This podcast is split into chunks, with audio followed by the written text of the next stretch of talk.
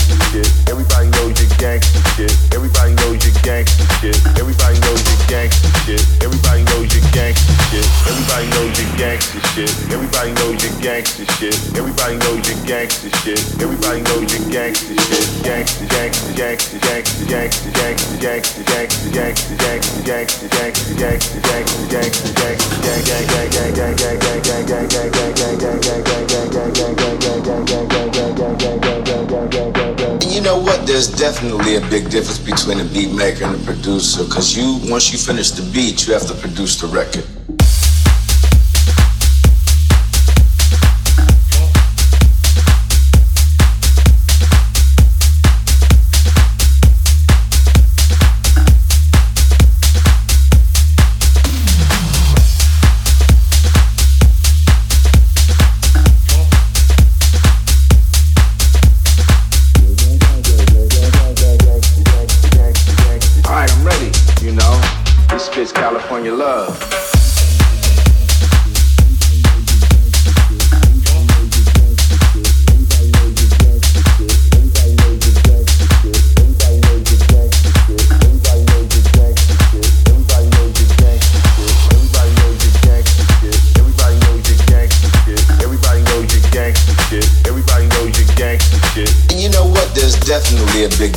Between a beat maker and a producer. Cause you, once you finish the beat, you have to produce the record.